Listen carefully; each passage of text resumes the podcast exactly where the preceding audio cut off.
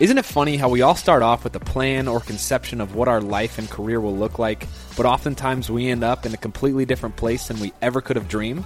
Well, this is a podcast where we sit down with celebrities, athletes, and entrepreneurs to hear how they handled life's unexpected events. I'm your host, Andrew East. I'm an engineer turned professional athlete turned entrepreneur, and I'm super excited to bring you these stories to help inspire you to reach your dreams, no matter what they look like. This week's fan of the week is Ali Bear. Ali, thank you so much for listening to the show and participating in the question and answer with our guests. Uh, I really appreciate it. Today's guest is Sam Bashor, and Sam went from being a musical therapist to analyzing comic books and movies for a living. And Sam is very, very passionate, very, very interesting, has some great perspective on things, and I think you're going to love today's episode. Go ahead and enjoy, guys.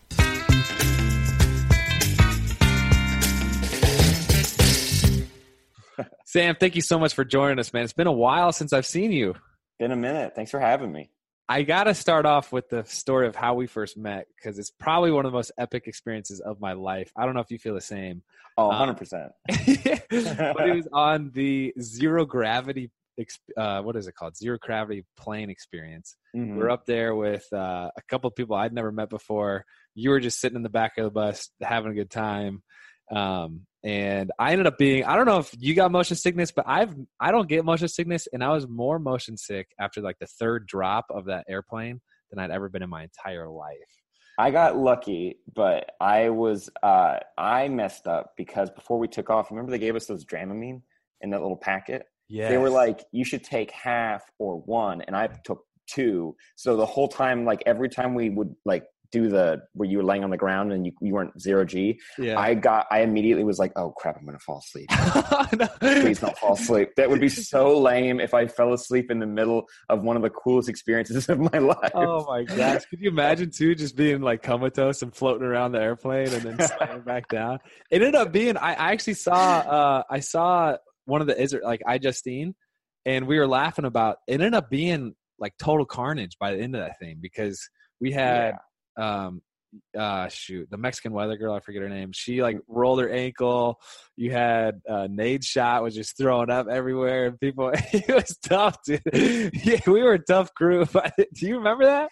Oh yeah. No because we were all looking at our phones or our cameras or whatever. So like we weren't like of course we were gonna get sick but like and no one was paying attention. Right. Uh, it was it was it was crazy how many stories we got out of like 45 minutes of like an event it was it's crazy. I've, told, I've, told, a lot of them um, but i'm super glad that we got to meet that trip and we've met up one other time um, so i've really enjoyed getting to know you and i'm i'm super thankful you were able to join us on the show. So as we were kind of talking right before the whole concept of the show is the idea that we all kind of have this preconception of of what our life or career is going to look like and then we kind of get you know swerved into another lane um, for one reason or another and so we've sat down with athletes and i'm not sure how familiar you are with my story i remember we talked a little bit about my football career uh, when we are in that delicious bagel shop what was the name of it Oh, I think we were at. It was in North Hollywood. Um, uh, Republic of Pie. That's Republic right. Delicious. Yeah, yeah. Um, but you know i i've been doing the nfl thing for the past four years and then because of my wife like we started the the youtube channel and so uh, we've sat down with like matt yoakum we've sat down with um, madeline bailey madeline bailey's husband uh, jimmy and like kurt schneider and so all these people have like pretty unique stories and yours adds to the to the collage so um, thank you again for joining us. Oh yeah no of course. Kurt schneider by the way been a big fan of him for like ever. Like he was a huge motivation of why I got into like this because I would find his videos and his like he was super. Eh, he's extremely talented producer. Like so talented. Have you got a chance? Cool. Have you got a chance to meet him? Uh, no, I there was one time in an elevator at VidCon, and I was like, I, I couldn't bring myself to say it because it's like you had like 10 seconds to be like, hey man, I like your work. Like there's nothing you could like, there's nothing that you could say to either you I would have come off as like an enormous fanboy or it would have just kind of mumbled. So I was like, I'll just be quiet. This will just yeah. be for me. Dude, so so we met through game night and we'll play. Have you ever played the game Werewolf? It's like Mafia, but like a little. Well, we'll have. Yeah. You have played it. Okay. Yeah. It's kind of like a strategy kind of you can figure it out if you have a formula. And so Kurt was a Yale mathematician, and the dude just crushes every. And I'm like, can you take it easy on us, man? This isn't fair. um, anyway, he's a, he's a great dude. I'm enjoying getting to know him. Um, but I'm super curious. So, you were born in California, is that right? Oh yeah, right around LA. Do you have any siblings? Yeah, I'm uh, I'm middle out of four, so I'm number three. Uh, yeah, no, I got I have one younger sibling and two older ones, and uh, I've been I uh, grew up just outside of LA in uh, Santa Clarita. It's the only reason anyone knows that it's where the Six Flags is in Southern California. It's nice. like, yeah, that's what we got. That's why we have. Uh, there's people live out there. uh, what do your parents do? I'm not sure if it's anything anything similar to what you do, but I'm curious. It was kind of how I got into this like stuff. It was my dad. My mom is was a traveling salesman, so she was uh, she was gone basically what was it? She would fly out Thursdays, come back Sunday nights, sleep for like three days, and then do it again. And she just kind of do that all the time. But my dad was a stay-at-home dad, and the way he brought him like money was he was an editor and he was videographer. So he would show, he would record um, all like he'd be the guy the schools would call to like record there and he showed me like what editing was and as soon as like people could get hd cameras he was like this is what this like this is what a tape deck looks like when like or like a cassette recording. And this is like a like a sd card and stuff and he taught me how to use a computer. He even taught us how to build a computer. Totally forgot how to do that but um he did teach us. Um like in high school i was really into like the performing arts. I did show choir before like glee came out and glee started coming out people like oh you do that thing? I'm like yeah basically I do, I do that thing. So i would make videos for them and my dad like taught me how to like use editing software and like all how to like all the things in the camera and how like aperture f stop you know all the stuff that I've again forgotten totally. But oh, gosh, it's overwhelming. Yeah. Yeah. No, but he, you know, he taught me like and got me interested in this field and I didn't know where what I wanted to do. It definitely I've definitely pivoted more than one time to get to what this is now, where I'm at. Yeah. Well, I'm curious because you know we kind of have common ground here. You did musical theater. I did musical theater in high school. I was in a play. It was it was, it was kind of a comedy thing, and I'd done high school sports my whole life. And so I was like, I gotta switch it up. Like this crowd, the jocks, I'm kind of, you know, I, I know them all, and I want to, you know, diversify a little bit. So I did a play my senior year. I had so much fun, man. I, they only gave me one line, and my word, all I said was "Yes, sir." Uh, but you were singing and stuff. You were doing the oh. whole song. Oh yeah, no, I did. I did that. I got in the musical theater near the end. Uh, what do you know? What play it was?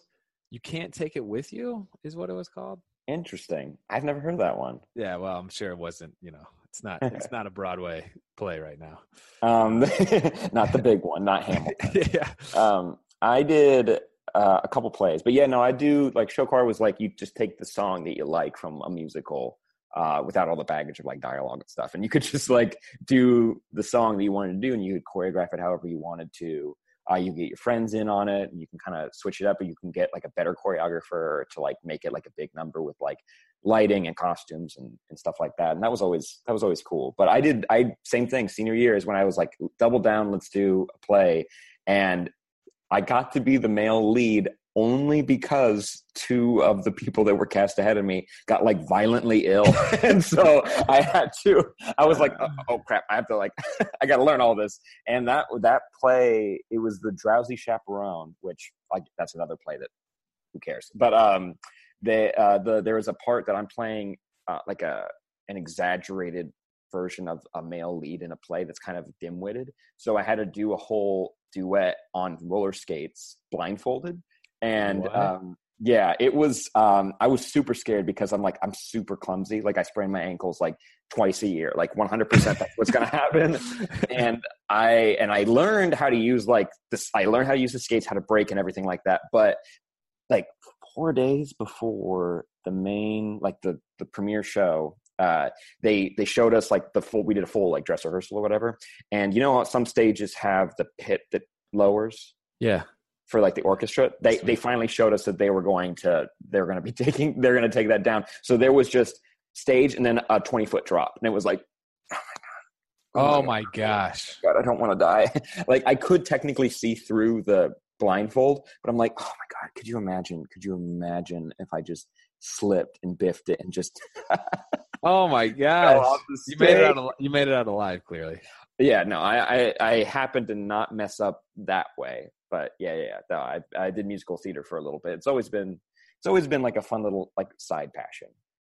I got to tell you, man, listening to your your podcast, you do have a very soothing voice, and I'm like, yeah, I, I, am not surprised to hear that you that you sing. So you know, maybe it, towards the end of the show, if you feel comfortable, maybe whipping out some Adele or Ooh, or maybe yeah, some I'll Eddie go through my Vedder. Spotify. I don't know who you're into. um, so you went to school? Didn't you? Didn't you go to college for musical theater too?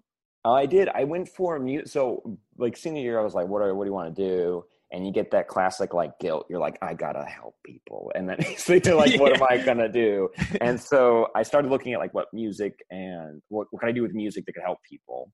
And my sister actually, she is a music therapist, and um, she's actually like one of the premier ones on the West Coast because it's mainly like an East Coast thing for some reason. Yeah. I guess West Coast people don't want something like that. Um, Yeah. So I started like reading into what that was. So I went to um, uh, Cal State Northridge for one year uh, studying music therapy, and I was very bad at it. I was very, very, very not. It, it's a lot of. Um, uh, I was mainly a singer and a dancer, but for this field, you need to be able to pick up guitar and piano and bass and any percussion instrument because you'd be in the field. And to help people, you need to be able to play along with them and get them comfortable to sing. So you want to. I have to learn all those instruments in a very short time span, and I'm very. I'm my fingers are very dumb. So I was like, nah, I can't.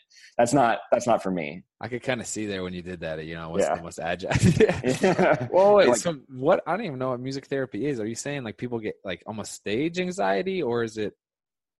Oh no, no, no! This is actually like therapy when it comes to recovering from surgeries, or it would be ther- like therapy for you, like a couples therapy kind of thing, where it would be for like uh, emotional growth or a support system. Like uh, example, uh, my sister did worked with Doctors Without Borders, and they went to Cambodia, and there something something happened where a lot of newborns are born with this heart defect, and they were the doctors were doing this quick surgery to to fix it. Um, that couldn't tell you what it was, but um, my sister was part of the recovery team. So what they would do is they'd get all the kids in one room, and while during recovery, and they would start playing songs together, and they would start, and like you could see like the positive environment and them like laughing and the endorphins.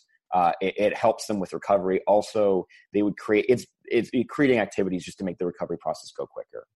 Um, the craziest story she told me was um, she when she was in school she worked with alzheimer patients and she started playing hymns um, and like eight, all these 80 year old people who were like couldn't remember their sons or daughters or anything they they could immediately start singing and they were all they she was in a room full of people that would just start singing amazing grace uh, all at once and didn't miss a word and it was she like cried immediately of course and it was just something like magical because music is this in this special part of the brain that take like if you have alzheimer's or degenerative mental disease um, that's something that would go last. So it's a it's a cool way to connect with people. The music part of your brain is a, is the part that would go last. Yeah, it's one of those last ones that's like it's it's ingrained. So and it, it so like a lot of good there. Like you can you can like get that like this is a lot of there's a lot of positives to it. But I didn't have the musical chops to like to keep up with everybody else. So Gotcha. Was there Mhm. one interest instrument that you that you were pretty good at? I was pretty good at violin, but that's Really? not. Yeah, I not anymore. I did try recently, and I was like, oh no, oh no, my hands. I, I I couldn't I couldn't uh, play like I used to. I was always pretty good. I was never like amazing. I was always pretty good. I could keep up with people, and um, uh, that was my thing. But that doesn't translate well to guitar or piano Right. or anything like that. Yeah. It's Mm. funny, man. I had uh I was first chair in middle school on trumpet. Nice. Like I, I had braces for eight years of my life. I had braces, and so I, I was always used to playing my trumpet with my braces on. And so like you're you're pushing the the the mouthpiece against your mouth pretty hard. And as soon as I got my braces taken out, I literally I couldn't I couldn't play it all, at all. So I don't know why. I told that story, but that's that's, that's my experience with music. Uh, That'd be a bummer though. If you played it for that long and you couldn't play it again, I'd be I'd be bummed. Yeah, yeah, I was I was pretty bummed, but it was just middle school, so you know I didn't have uh I didn't have too many high hopes. Um, I am curious though. You mentioned something you had you're coming out and you had that guilt of oh I want to help people. Um, I studied civil engineering in college, even though I was like I was I'm really good at writing. I'm really good at poetry and kind of like the the English I guess soft I don't. What do you call that stuff? Like the not the science, the not the hard sciences, but the Uh, oh, oh, oh, oh! I know what you're talking about, but yeah, the- like arts and crafts. We'll call it. um, I'm, good, I'm good at that stuff, but I was like, man, I got to build wells for people in third world countries. So I'm going to do civil engineering. But I've realized now, and I'm curious if you feel this way too, um, if you think what you're doing now is helping people. I think I'm able to help people who are growing up or who grew up uh, and they're around like my age. They that they felt insecure for liking the things they do, uh, and I'm able to facilitate communities where people can meet each other who like the same things and they can feel more comfortable in their own skin. Um, and I think I can uh, create little pockets of joy for people where it's like if I can if I can be silly and I can and celebrate something that they love for a little bit and they can feel good, then that's I think I can help a little bit. It would be cool to build wells, but like you know, I can't. I I wouldn't be able to do that either. Yeah, but it's like you know, it's important not to downplay the importance of of what you just said. For those of you who are listening that don't know what Sam does, Sam, would you mind giving like a brief overview of, of what you're doing now? yeah, yeah. I'm uh I've been working on YouTube and podcast uh in that in those fields for six seven years now. I used to be a host for a channel called sourcefed and sourcefed nerd um, and now i have my own podcast called only stupid answers where we talk about movies tv shows comic books that's the kind of stuff i like to celebrate um, and we will cover conventions and festivals and we uh, are actually now uh, branching out. The reason why if you've seen the video of this i have this set now is because we're doing youtube content and twitch content which twitch is like a whole new field but it's so confusing Yeah. oh no i was definitely not ready for it but we're doing it and we're going to figure it out so um. So, did you go after Cal? After your one year at Cal, uh, Cal Ridge, northridge no, Cal Northridge. I'm sorry. Um, what what'd you do after that? so within the first year um, i saw online uh, a new channel called sourcefed get started and it was started by uh, a popular youtuber philip defranco and i was a big fan of him. And i would follow his twitter because he you would like you could see in videos that there were interns that work there. And i was like you know what? I should get an internship. It's my it's freshman year but it couldn't hurt. So i saw that he posted that he wanted uh, he was looking for interns. I applied. Uh, I went to the the group interview um, and I got it, and that was really cool. So I took a semester off because I wanted to I wanted to see what this is like, and I was just a PA, I was a grunt. But um, one of the cool parts was that it was in 2012, so excuse me, uh, it was during the election. So Google gave Phil a like a crazy amount of money to do the coverage at the RNC and DNC and to do coverage from the office at like this huge live Google event for the election. And so I was fact checker, also running, we'd be like recording the the debates live and the speeches live and then we'd run back and the editors would be live editing it and i would take that footage and run it back to the switcher so we could get it up there. It was one it might be the most stressful shoot i've ever done but i i was always the one that was i was like trying to keep it cool because it's like come on man don't mess this up. It's like that you want to make sure this is good. And phil really liked me so he hired me on as a uh, a writer and uh, like an official production assistant. And then from there for like years i moved my way up through different i worked for like every channel that was at that uh, company i was an associate producer and then eventually i was um, uh, host writer for the two main channels Wow. Um, I'm curious. You know, I'm a fan of Philip DeFranco, and there's there's probably like three or four people that I consume, cons- like their uh, content. I consume. I don't consume people just for the, uh, but like you know, I, I I see a lot of their content. I'm big fans of.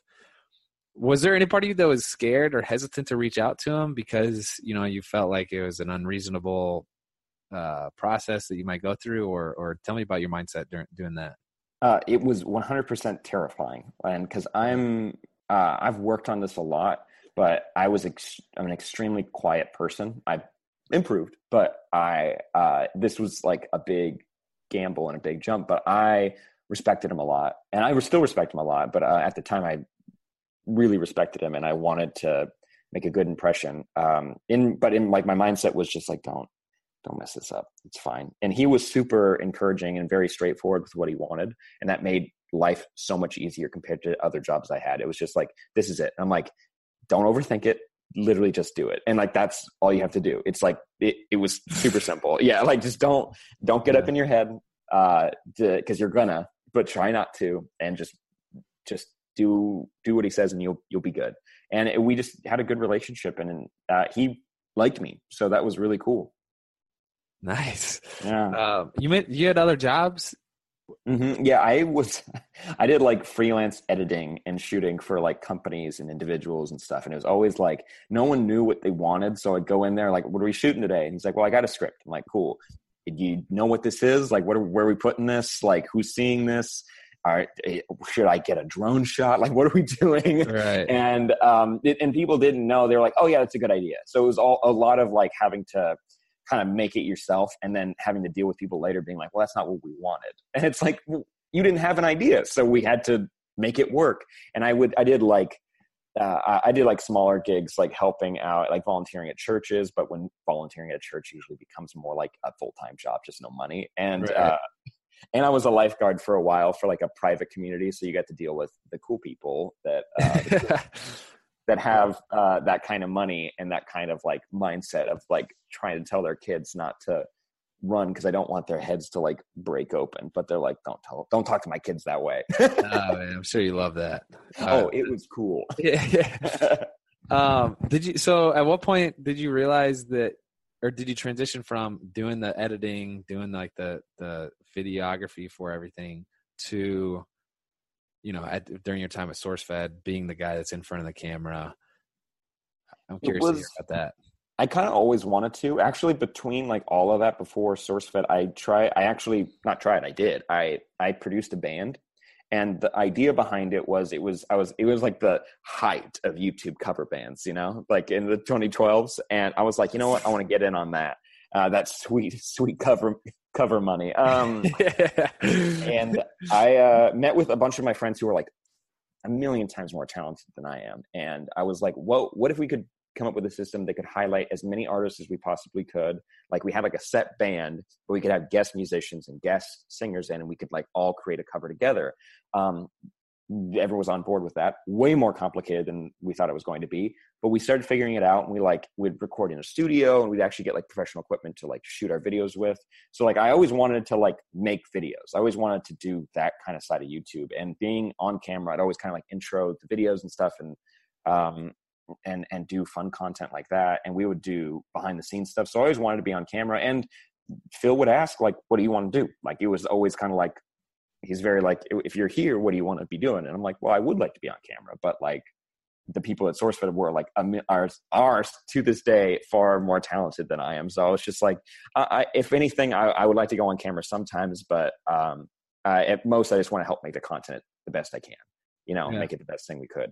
Um, but he would always give me these opportunities um, to hop on camera when like uh, if he needed somebody, uh, and I would just try to step up and push myself and then it just kind of evolved from there. Like he the first time i ever hopped on camera he's like hey do you want to do this? And it was in the middle of a convention it was at vidcon and uh, sourcefed was supposed to be doing these red carpet interviews and i wasn't supposed to be doing any of that. I was just being a pa i was getting coffee for people and he was like do you want to do this? And uh, I was like, sure. They handed me this enormous binder with bios on every single person. There were like 50 people that were going to be coming through there, and we didn't have a set schedule of who was coming that day. So I was just like, uh, I was just starting from the beginning and just reading through it. And I had never done an interview before, I had never done anything.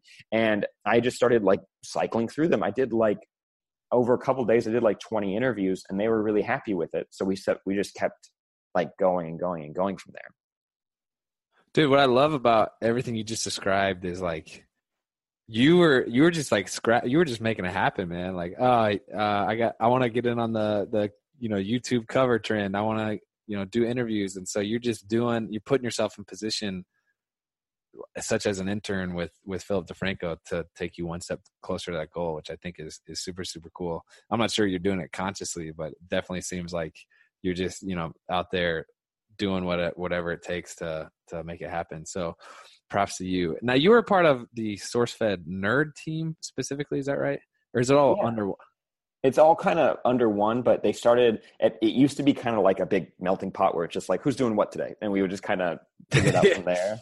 Um, there are definitely days when like a flu would come through the office and like when we had six hosts it'd be down to two and so we're like cool we're putting out three videos on both channels today who's going to do it and it's like oh my god so we just have to double down and i'd write like two nerd videos and they'd write a and, I, and a source video while the other person did the other ones and then we would both co-host both all all six of those videos and be oh like my gosh th- th- those days weren't my favorite but uh but eventually yeah I, it just kind of got whittled down to source fed nerd because at a certain like every uh, it was just the stuff i was more interested in yeah. So I, i'm curious to hear your perspective on this i'm not sure if you've seen like this youtube burnout trend or all these videos people are making about like oh my gosh it's exhausting but i feel like in order to be uh like a uh, do you consider yourself an influencer like a like what is the term you use like a, a host or a host because inter- it's I do host writer because that's what I always get on when people will like book me for jobs. I'm like, ooh, that sounds nice. I'm gonna do that. that is good that is um, right? Because it sounds more important than it is usually. yeah um, I, I an influencer is, I guess, the term that would work the best. But I like host writer because I get hired more for jobs being a host and a writer. Right. So I think that's I think that's more true to what I do. so there's this but I think and I think it's true is like to to grow your audience and to uh, maximize you know the your your relationship with the algorithm I guess. You have you have to be cranking out content like no other you know what I'm saying? Like you're doing now Twitch you're doing podcasts you're doing YouTube. It's ex- it's like a never ending treadmill run you know? Um so i'm not sure like what was that an experience that you had at sourcefed at all or that you've seen in what you've done? At sourcefed definitely just because it, uh, it you just there's so many people and like uh, it ran like a studio. So it was like you you have to things aren't just like uh, doing it, it doing it home. Like if you were to like now with my podcast it's just me and my co-host and we make all the, decisions. There's no one else to do that. So at sourcefed it was like no there's like seven other people you need to like make sure are on board with this. Um, and so you would get uh, you would get pretty burnt out quick. And but even now it's like you I, i've just had like my first full day off in like a long time. Like a very is like, it today uh, no no no it was yesterday. Okay.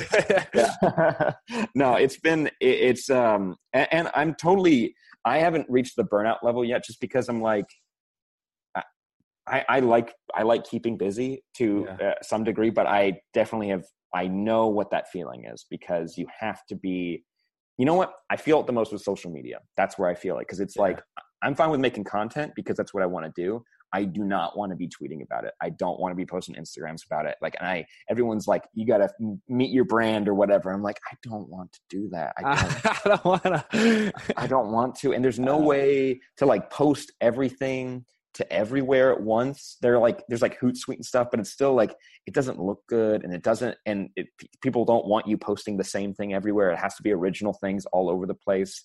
right. That's the burnout I'm feeling. Yeah. Yeah, I mean the good thing is it seems like you're super passionate about what you're doing. And now SourceFed Nerd is or well and it carries over to what you're doing now, but it's mostly like comics and movie stuff that that you break down or or like talk about, right? Oh yeah. Yeah. Yeah. hundred percent. So if I remember our previous conversations correctly, you originally weren't too big into that stuff. Oh no, I was um I was into movies. I think that's I think because with like videos and stuff, like uh, YouTube looked like an easier way to make movies. Movies, so I was Right. into that. But no, comic books that kind of came around with like SourceFed Nerd because um, people would. I, I was like into superhero movies because you know who isn't? They're, popular. they're everywhere. Like that's not like a niche thing anymore. Um, and uh, but when I was looking at it, I, I could see that they're pulling from source material, and and there were fans who wanted to know more about what they're talking about, like uh like what a costume is or like who this villain is in this movie or like they have like a certain power what does that actually mean? And i was like you know what? I kind of like i like having useless information in my brain so let's start deep diving. And i started going through wikipedia pages and like just hundreds of them just like going through like character bios or like story bios and i was like wow this is actually pretty cool and then i started reading the books and i was like oh for sourcefed nerd we have like an anime person we have like a, a in-depth movie person uh, and like a horror person, I could be the comic book guy. And I was like, you know, that could be kind of fun. And since then, like not since me, but I since after that, I noticed this whole uh, different world of YouTube out there that is comic book centric, and it's opened up a lot of doors. And it's been a really cool experience for me just finding uh, a new form of storytelling. That's great, man. I uh, I I've always been kind of skeptical about the whole Comic Con scene and like I feel like it's becoming a little more mainstream and and easier for people to understand. But I saw the movie Spock. I'm not sure if you've seen it, um, and it's just about it's about the guy who played Spock in Star mm Trek, which I'd never watched Star Trek. Uh, don't hate me, but I went through all the Star Wars and I like couldn't get into it, bro. I, I like I, I sat down and I just cranked through all the movies because I was like, there's got to be something to them. I'm trying to get into it, and I just couldn't. It just didn't bite with me. Hey, man, same. really? Yeah, no, hundred percent.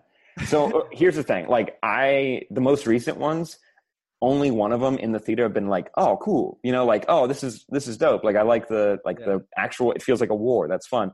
But as a kid, I was always like, who doesn't like lightsabers? You know, who doesn't want to have like the force? That's fun. But I don't know the characters. I don't know the lore. I don't know anything about that. Also, yeah. it being working in nerd realms, my least favorite fans are the Star Wars fans. Oh, they are the worst. Yeah, they're passionate too. Uh, but the start, the this movie Spock was all about like this character, and he would show up to you know whatever event he was at and like people would just cry because they relate to him. Like these these these comic books and these superhero movies are actually some of the i feel like some of the most beautifully written pieces of literature or movies whatever they are uh like that people can connect with today. And it's like they're they're way deeper than you know just the pictures and the little word bubbles from what it seems like i i'm obviously not nearly as invested in it as you are but people love this you know and there's oh, yeah. a reason i feel like it just resonates with them i think there, it, there's a cool one of the cool ways about like cool things about superhero movies being popular now is that because they're so popular and they're so reliable for people to watch or consume them in some way you can tell deeper stories now and trick people into actually learning something that mm. i think is uh, one of the coolest aspects. Like uh, Captain America: Civil War, third movie that came out in the little trilogy for Captain America. It was actually deep down, it was a look at how people come to when, when they want to solve a problem usually come from it from two different points of view or at least a, one of the theories is you come from it from two different points of view rational and emotional and in the movie one person fully embodies the emotional side but they are our favorite character they're not being irrationally emotional they're not like crying and screaming and like spitting. It's just like they're being they're they're standing by what they feel is right. While the other character, another favorite, it's Iron Man, he's being rational. He's like, if A is plus B equals C, then that's what we have to do. And it's like, but you have since we are emotional creatures and there is emotional weight to situations, you do need to consider it. But also, if you're just thinking about like what your feelings are on a situation, you can't solve them. You know what I mean? Like, like that's an example of why um, that's like you could get something deeper out of that, and it's not just spandex and costumes and punching and explosions. It kind of sounded like football you're describing right there. No, really? bro, it gets me it gets me so pumped up to talk to you about uh, all this stuff because like I could not only is it super interesting what you're saying, but like just your passion for it is so so apparent, and it's like it's really refreshing to see. Like you're just you're just going at it, and I love it. Um, I get I get animated. yeah. Uh, I remember talking about your favorite superhero character. Um, mm. Could you? Oh, he's uh, the Flash. He's the he's my boy. Yeah, I got a tattoo. I got a tattoo of him too. That's sweet. I don't know. It was colored up, man. That's like oh a- yeah. Maybe it's been since we we saw each other. I did get it touched up. I did get it touched up. Why is Flash your favorite? He um, I like the idea behind a character that, uh, well, one, running super fast is really fun. Uh, I think that's a cool. I think that's a cool ability. But also, he's a normal person that's given the opportunity to be better, and he actually uses those things to be better. And while he does falter, and while he does fail, he does get to he he is a good example for people. And I, I like the idea that, um, like, say there's a burning building. He gets everybody out of the building, but not just that. He goes and gets everyone blankets. He gets them water and gets them food so that they're okay. And in one of the comics, this is when it gets full like comic booky. The building collapses, everybody's out. he goes to a library, reads up building codes and uh, engineering books and uh, basically construction rules or whatever, and he runs back. He rebuilds the building, he refurnishes it, and he he basically rebuilds this, these people's entire lives and puts them back in their apartments in in a in a flash. And I love that. And you get uh, because he runs fast you start getting into like time travel stories and other universes. So it, it he is like a gateway to all my favorite things in sci-fi storytelling. And you get um a lot of th- there's so many elements to him that i that i could talk about forever but i uh, he has my favorite stories. Um, and you get a lot of stories where it's um, it's a, it's about sacrifice and what people are willing to do uh, for one another. Uh, and uh, that's that personally my the stories that i've cried the most at like when i'm reading like it feels so lame like one time i cried. I cried at, a pool at a at a at a hotel because i was reading a comic book that was so emotional. And i was like oh shut up. I was like trying to like pull my head down so cover my face. Oh, but yeah. there was a I, there's a story about one of the flashes. His name's wally west. Um, he is basically trapped outside of time in a in a place where no one can see him, but he can see everything else happening in his life. Kind of like um, "It's a Wonderful Life." That's that that Christmas story, mm-hmm. and you get um, him popping into people and like where they're at, and he's like, "Please remember me, because if you can't, I can't exist anymore." And it's something something happened to him. We don't know why. And he's like, he even goes to his wife, and his wife doesn't know who he is. And it's like this. They, they even had kids together, and she doesn't know who this person is. He is a hero. So he chooses to go to his mentor and he says, It's okay, you're not going to know who I am, and, but I just want to say thank you. And it's like this moment of him just giving up, but he's going to go out as a champ. And it's this unbelievably heartbreaking story. Um, and that's just one example. I, I, I, he's one of my favorite characters, and I love that comics allow me to uh, visit different stories of his uh, from like the 1960s to now. There's so many different stories that you can do with that character. Wow, um, I, I want to exploded con- words by the way. No, I just no, no. said so well, much. I'm curious. Do you have a least favorite? Do you have a least favorite, uh, like mainstream character? I think the one I'm just a little tired of is Batman. That doesn't mean I don't like. Him. He's right here. He's having a little Batmobile. Uh, he's he's great, but I'm just I if least favorite right now. It's just like I don't want. I don't. I'm okay if we take a break from him from a little bit. Yeah. So does does Harry Potter and that stuff uh, run under your domain or no? I try. Like everyone saw the Harry Potter movies, but I don't know. Like you couldn't tell me. Like, do you remember that character? I'm like, nah. If it's not like the name three kids, I don't know who it is. That's funny. We're uh, I, I I met somebody, a close friend of mine, hadn't seen the Harry Potter movies, and I was like, you gotta watch them. They're epics. And so I also grew up big on Lord of the Rings, and I realized like the difference.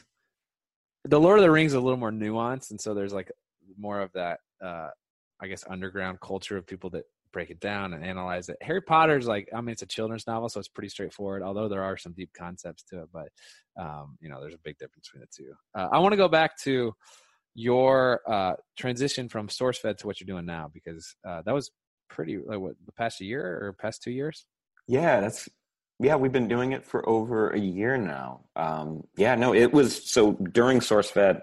My co-host DJ uh, Wooldridge, he uh, he was like, "Hey, do you want to grab lunch? Let's talk." And he talked about um, you know, we had the show on SourceFed uh, that we got canceled just because it was it was the hardest show to make. It was uh, it did get its views. It did get equal amount of views, but compared to everything else, they got the same amount of views. It was too much work, so we we couldn't do it anymore.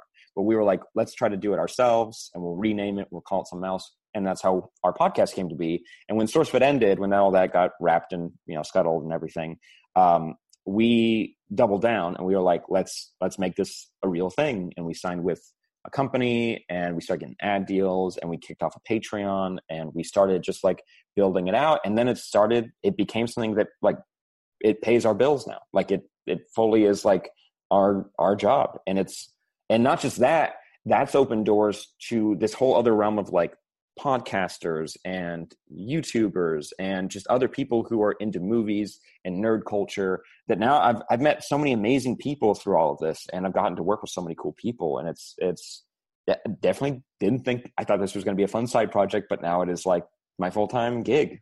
So definitely didn't see that coming. Wow, that's great. Um, you kind of glaze over the the SourceFed stuff. Maybe some people aren't familiar with it. So did did that in, like basically it was uh 20 what year is this? 2018 2017 uh it was early 2017 in march. Uh basically four years before that we got purchased by discovery channel. So we were under the discovery brand and um, from there it became this subsidiary of discovery that was all their digital content. So that's SourceFed plus a bunch of other people. And uh, they reached a point where they're like it's not making SourceFed and SourceFed nerd aren't making enough money to support the all the people there so we're gonna say bye bye so that that got wrapped and that was that was i don't want to say i didn't see it coming because you could kind of basically when com- when things start to get like different at companies you kind of kind of feel it in the air a little bit um, yeah. but it wasn't it wasn't bad. Like it wasn't uh, it like it's not good that people are you know losing jobs. That's not good. But um uh it it was a chance for me to reevaluate what I wanted.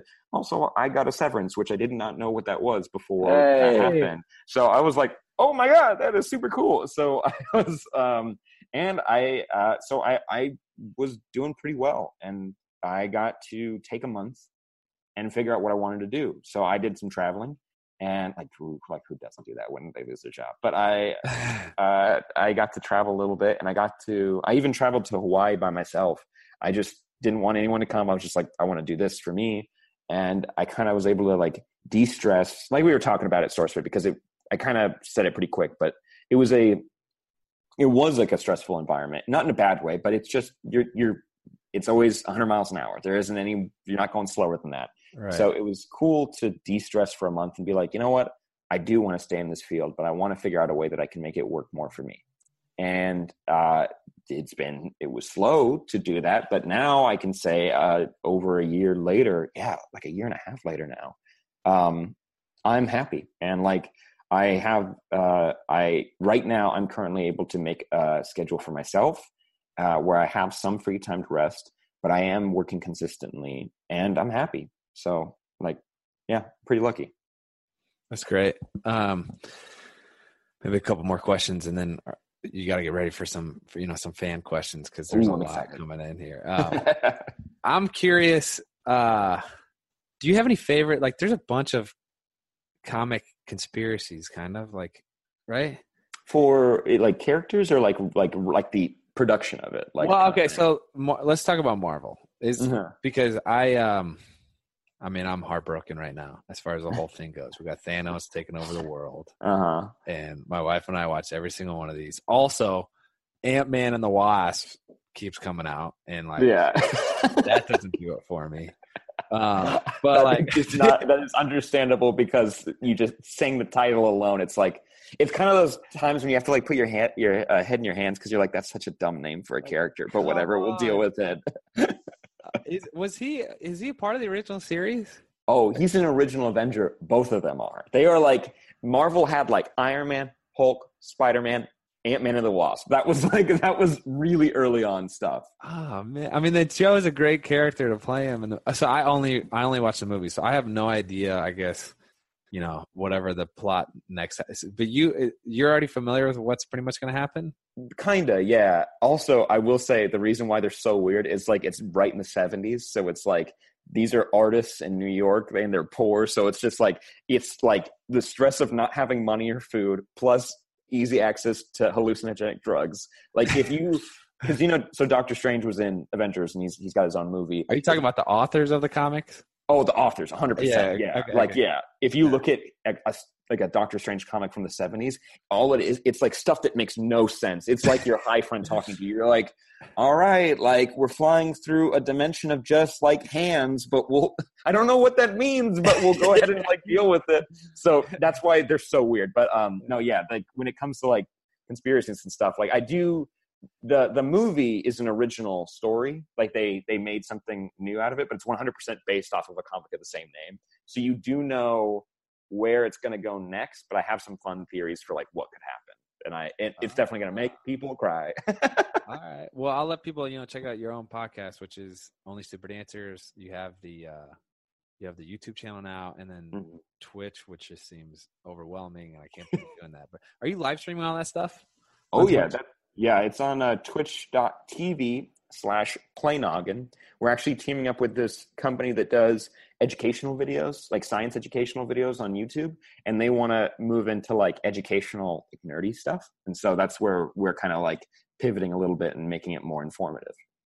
Wow, that's awesome, man. Um, I uh, so your your podcast and your show is all about comics and movies, right? Yeah, You're still yeah. doing that. And how Yeah. how often do you guys post the content? That's Mondays, and so once a week. But on YouTube, it's four times a week, sometimes five times a week. Um, but yeah, it's like daily, 11 p.m. PST. You're getting that, and Mondays, 5 a.m. So like right before your commute, you get a new movie review. And we're getting into uh, the movie. What do you call those? The like the critic screenings, and so we're it's a lot of Wow. hard. It's it's a lot of hustling. It's a lot of like, yeah, no, don't worry, we're like legitimate. We're not just like we're not just like some dudes. Like we we do have numbers. We can back this up. So we're starting to see movies earlier and earlier. We actually just went to Austin, Texas for Fantastic Fest, which is a genre film festival, and I got to see Halloween early, the new one. What? It's real good, real good. I also heard you were just traveling in Moscow. Is that right? Oh, we did. We went there. We I, I think I talked about that recently. Um, yeah, I got a layover there for like eight hours, and it was uh, um, awful. It was it was the worst. It was my it's my least favorite traveling experience.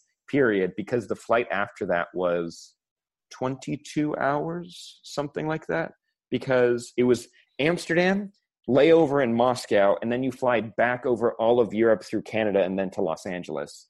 Uh, but the flight was two Oh. hundred dollars, so I saved a, a lot of money.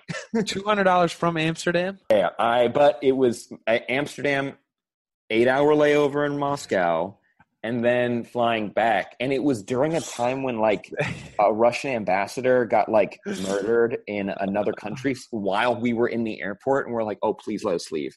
Please don't let us stay in Moscow. Please, everyone, everyone hates us as soon as they saw us. They know we're Americans. There's no way we can like hide who we are. We just want to go home. Oh my that was gosh. it was that was super duper not fun. But hey, besides that, I love traveling. Um, so do you have a favorite comic franchise? You got like DC and Marvel really are the only two I know of, but are there more? Like, do you have a favorite? Yeah, no, there. So, so here's uh, some cool ones are Image. That's where. Um, so when you go to Marvel or DC, it's kind of like going to a movie studio and you pitch your movie and they own the rights to it. Image was created so that um, if a writer and an artist came together and they had an idea, you could go to Image and they're like, "Hey, we'll publish it, but you own it. You own all the rights to it. Like we we can make toys and we can make shirts and merch and stuff, and we can sell it in different forms, but you own, the rights to everything. So if you Wow. wanted to sell it as a movie, that's pretty cool. So Image has got some amazing books. Um, and uh, my personal favorite right now, it's a company called Boom, Boom Studios. And they have this book called Giant Days. So if your listeners want something that's not superhero related, because it's not, it's um, it's about three girls. Uh, they're going to college, and you're following year by year through the books. And I, it's kind of like um, it's like soul bleach. It's kind of like uh, you know you see so much, and you, your soul starts to feel a little cold, and you feel depressed, and you're just like, you know what, I want something that feels good. And that's it's this book called Giant Days, and it's about these three girls, and it's absolutely it, it's delightful. I can't find another word besides delightful when you read it. You're like, man, this feels like what you feel like at Christmas. That's what it feels like, and I love it. uh, I'll have to check it out. I did take your advice um, that you gave me last time we met, which was check out the Netflix Marvel series. nice. um, so we, my wife and I, watched uh, Jessica Jones, and like I was so skeptical just because I was like, man, this kind of feels like a knockoff. Why are they making the series when they have like epic movies? But they're just as good. You didn't lie. Mhm. Um, and you met one. You've now watched one of my favorite actors of all time, uh, David Tennant. He was the main antagonist. He is one of my favorite. He's the uh, Kilgrave. He is one of my favorite actors of all time. He's so good. wow. Yeah. I'll have to check out other movies of his. Um, are you ready for some fan questions? Yes, please. All right. So we have uh, Via Ushawake wants to know what you would consider your biggest uh, formative influences in TV, movies, comics, etc. So like your biggest influences. I feel like I know one. Uh, Flash. I would say, yeah, that. Um, and I would say For movies, it's Back to the Future because that's the movie that my parents, my dad and I would watch all the time. Uh, Iron Giant, that's another one that doesn't always get enough love. That's a, such a good one. I watched it recently with somebody who had never watched it because it, it was it. Kids kind of know what it what what it is, but they not a lot of people saw it. So we watched it for the first time, and both of us were like crying on the couch. We're like, "Yeah, that was that was a good movie." it's it's such a good movie. That one's a good one. Jurassic Park and Ah. Die Hard. Die Hard is Christmas movie for the Bashors. We are that's we watch that once a year. Guaranteed. I haven't seen any of that. The diehards. I just watch the first one. That don't just ignore literally all the other ones. The first one is the only one you need to see. Really? Yeah, and it's a Christmas movie too, so you should watch it then. Did you like the most recent Jurassic? Oh, go ahead. Go ahead. I was gonna say also Nightmare Before Christmas is like because that got me into like animation and animation always whenever I see something that's animated it always blows my mind because usually people like kind of shuffle it off as like oh that's a cartoon but it, like when you think about just how much extra work goes into a single individual or a team having to literally bring something to life and then people are critical of it you're like oh that's so not fair that's so not fair to the Yeah. people that work so hard. That movie took four times as long as a normal movie. But sorry, what were you going to ask? Um, Jurassic something? I was gonna ask you if you like Jurassic Park, the most recent Jurassic Park. I heard mixed reviews. yeah, it was not. It was not good. Yeah, I I was real not good. At, I, we were at a press screening, and then the end of the movie, it, it like teases an, another one, and I it it was supposed to be like 100 percent serious, but it something caught like caught me, and I started laughing like really loud in this theater. That was like I'm like you gotta you have to shut up. But like this Oh, movie. this movie is so stupid like this this idea is it, it could be cool but the way they pulled it off is so dumb and i'm like i can't i was like covering my face and like putting my i like put my face in like my knees i was like please just stop laughing i'm like this is so so painfully stupid Oh, anyways. my we did talk about that one in on our on our podcast if you want a full review Yeah, check it out. Um, Yeah. I do have to say, The Nightmare Before Christmas. I appreciate the animation, but it does creep me out. Like it's pretty creepy. Just like the, I mean, they did an awesome job with it. Don't get me wrong. Mhm. I'm not gonna watch it every year though. Um, Oh, fair. All right, another question. So we have uh, Chell six five three five wants to know what's your favorite sport. I'm actually curious too. Ooh, swimming. Easy. That's Really? uh swimming is uh that's that's something I did. That's why I was lifeguard because I I did that since I was like six. Like I I've been swimming like my whole life and it's always like I it's hard that's a sport that's always kind of hard to do regularly if you don't have like a gym membership where there's a pool there or you have a pool in like where you live.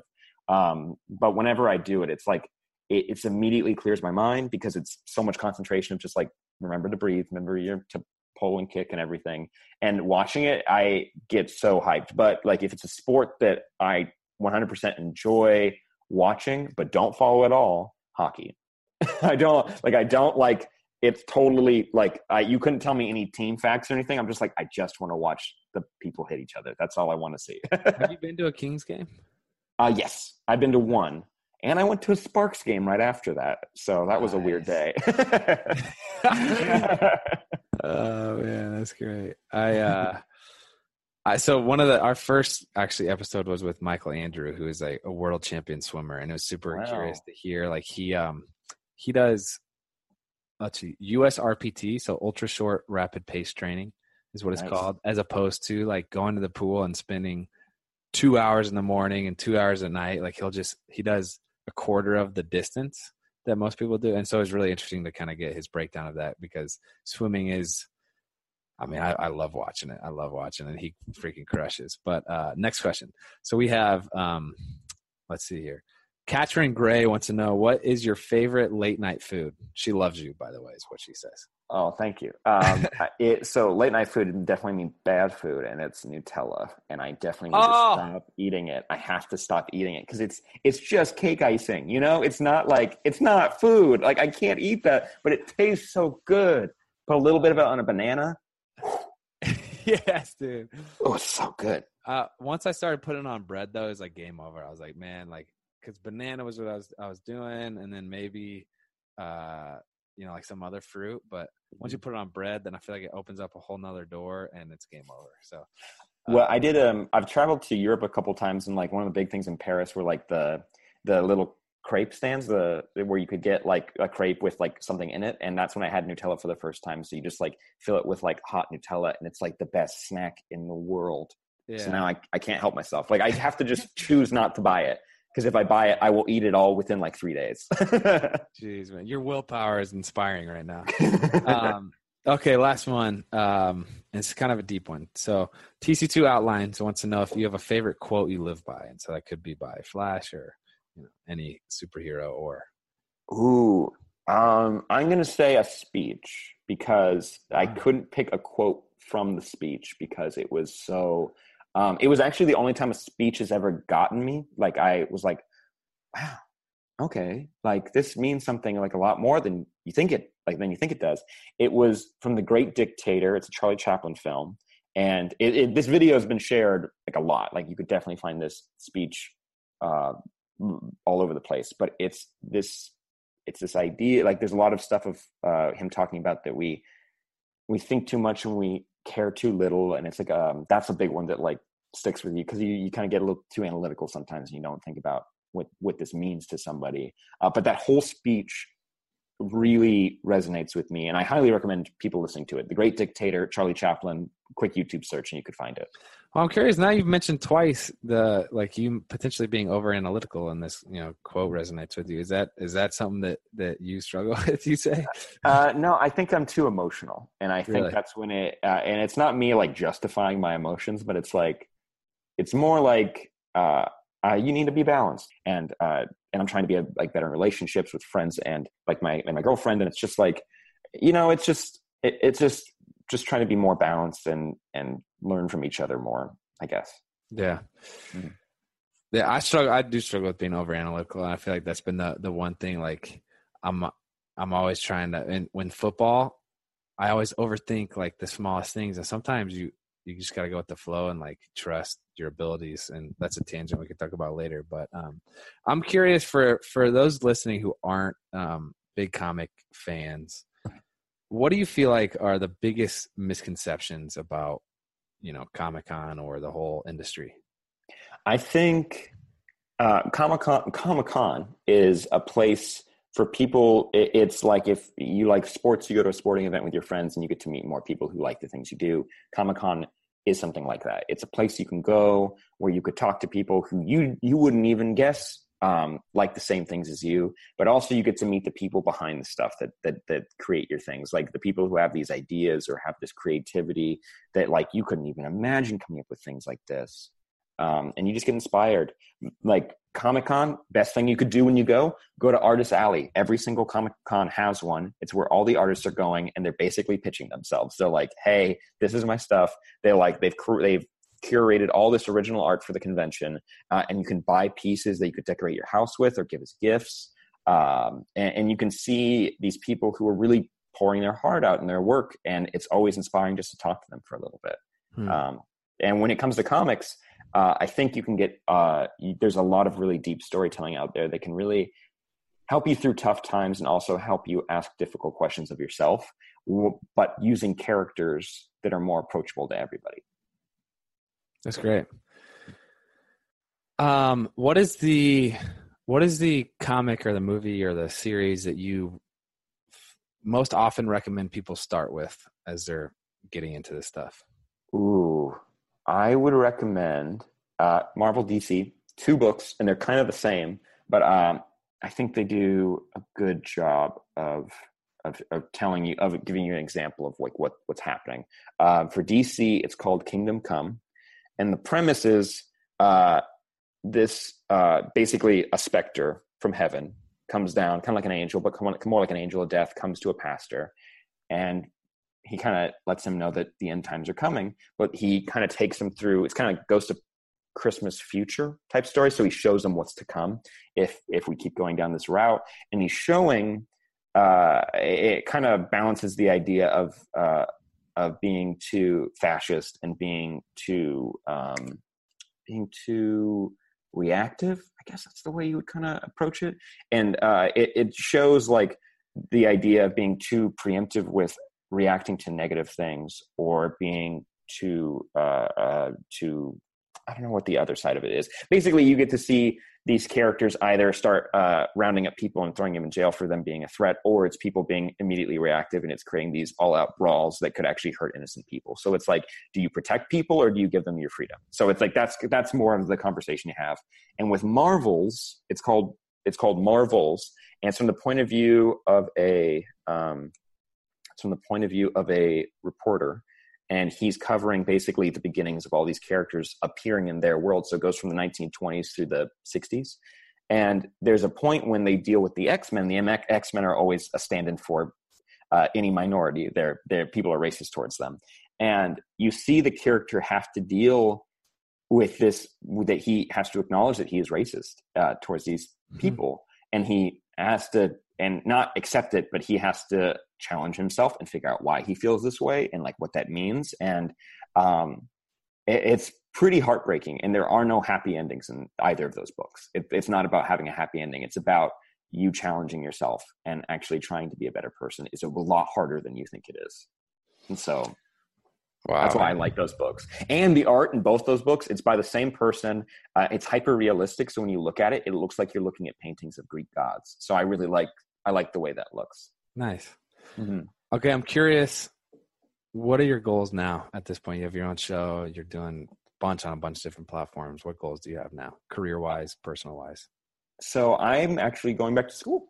I'm uh, been looking yeah. into this new. It's a new field called uh, science communication, and it's uh, to help scientists um, get uh, more funding, you need to make sure that your what you're studying is more approachable to people who could fund you. And a lot of the times, that's that's difficult. Like the only way we could find out about case studies is being a part of a specific community and then reading through long grant proposals and blah blah blah. And it's like that's not approachable. At least to me, I don't know about you, but I couldn't. I wouldn't be able to fathom what's being written there.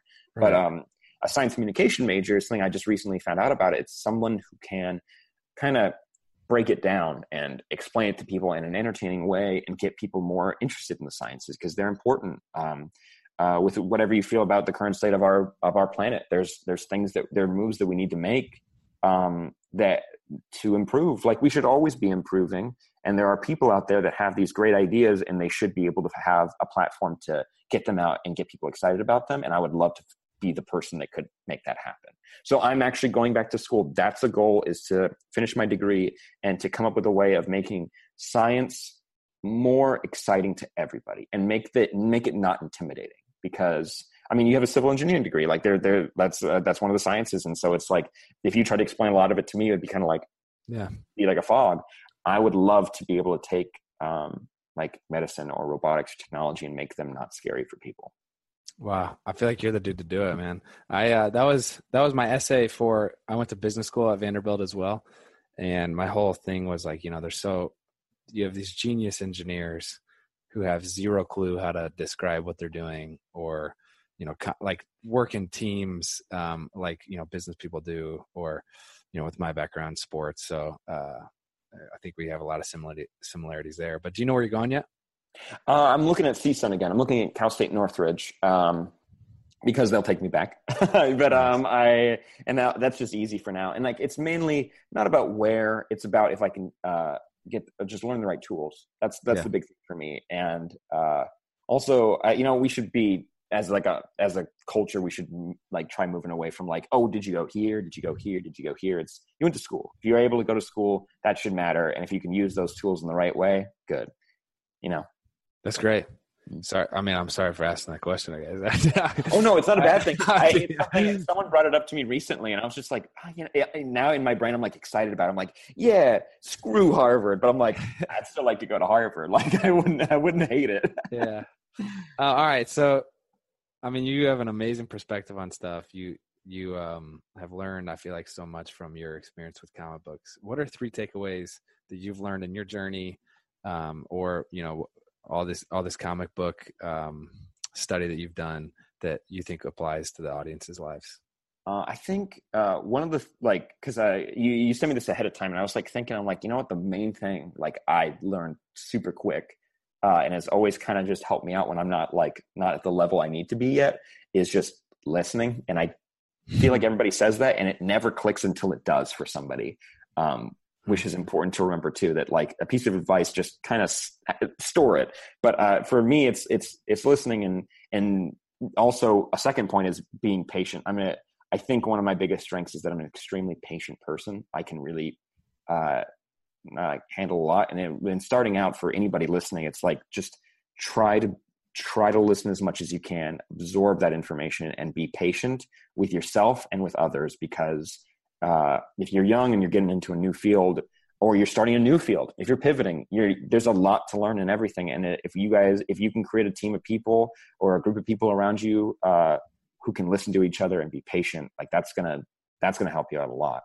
Um, I mean, it's just gonna it's gonna make your entire experience more enjoyable for yourself and for others. So try try your best to be patient. Um, and thirdly, I'd say the biggest takeaway uh, I would say is uh, don't be so hard on yourself.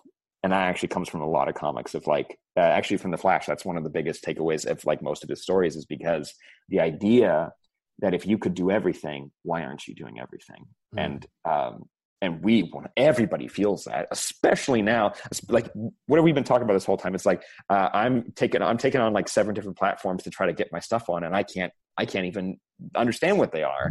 Um and like i'm, sure like when you hop into podcast or like other like and you've been like tra- like trying out different fields and whatnot it's like you got to learn to take it easy on yourself. Like you, you got to just take a break every once in a while. Um, don't be so hard on yourself and uh, it's harder than it it's harder than it sounds but it's definitely something that i feel will be worthwhile when i can kind of master that. That's great. Well sam i uh, i love your passion. I love your enthusiasm and your your willingness to just dive in and and, and study what it is you're doing and uh, i love your your desire to to make it happen. So i appreciate you taking the hour to sit down with us. Always enjoy catching up brother Of course, man. Thank you for having me on. This was a blast. Yeah, it was good to talk. We'll talk to you later. Hell yeah. Thanks, man.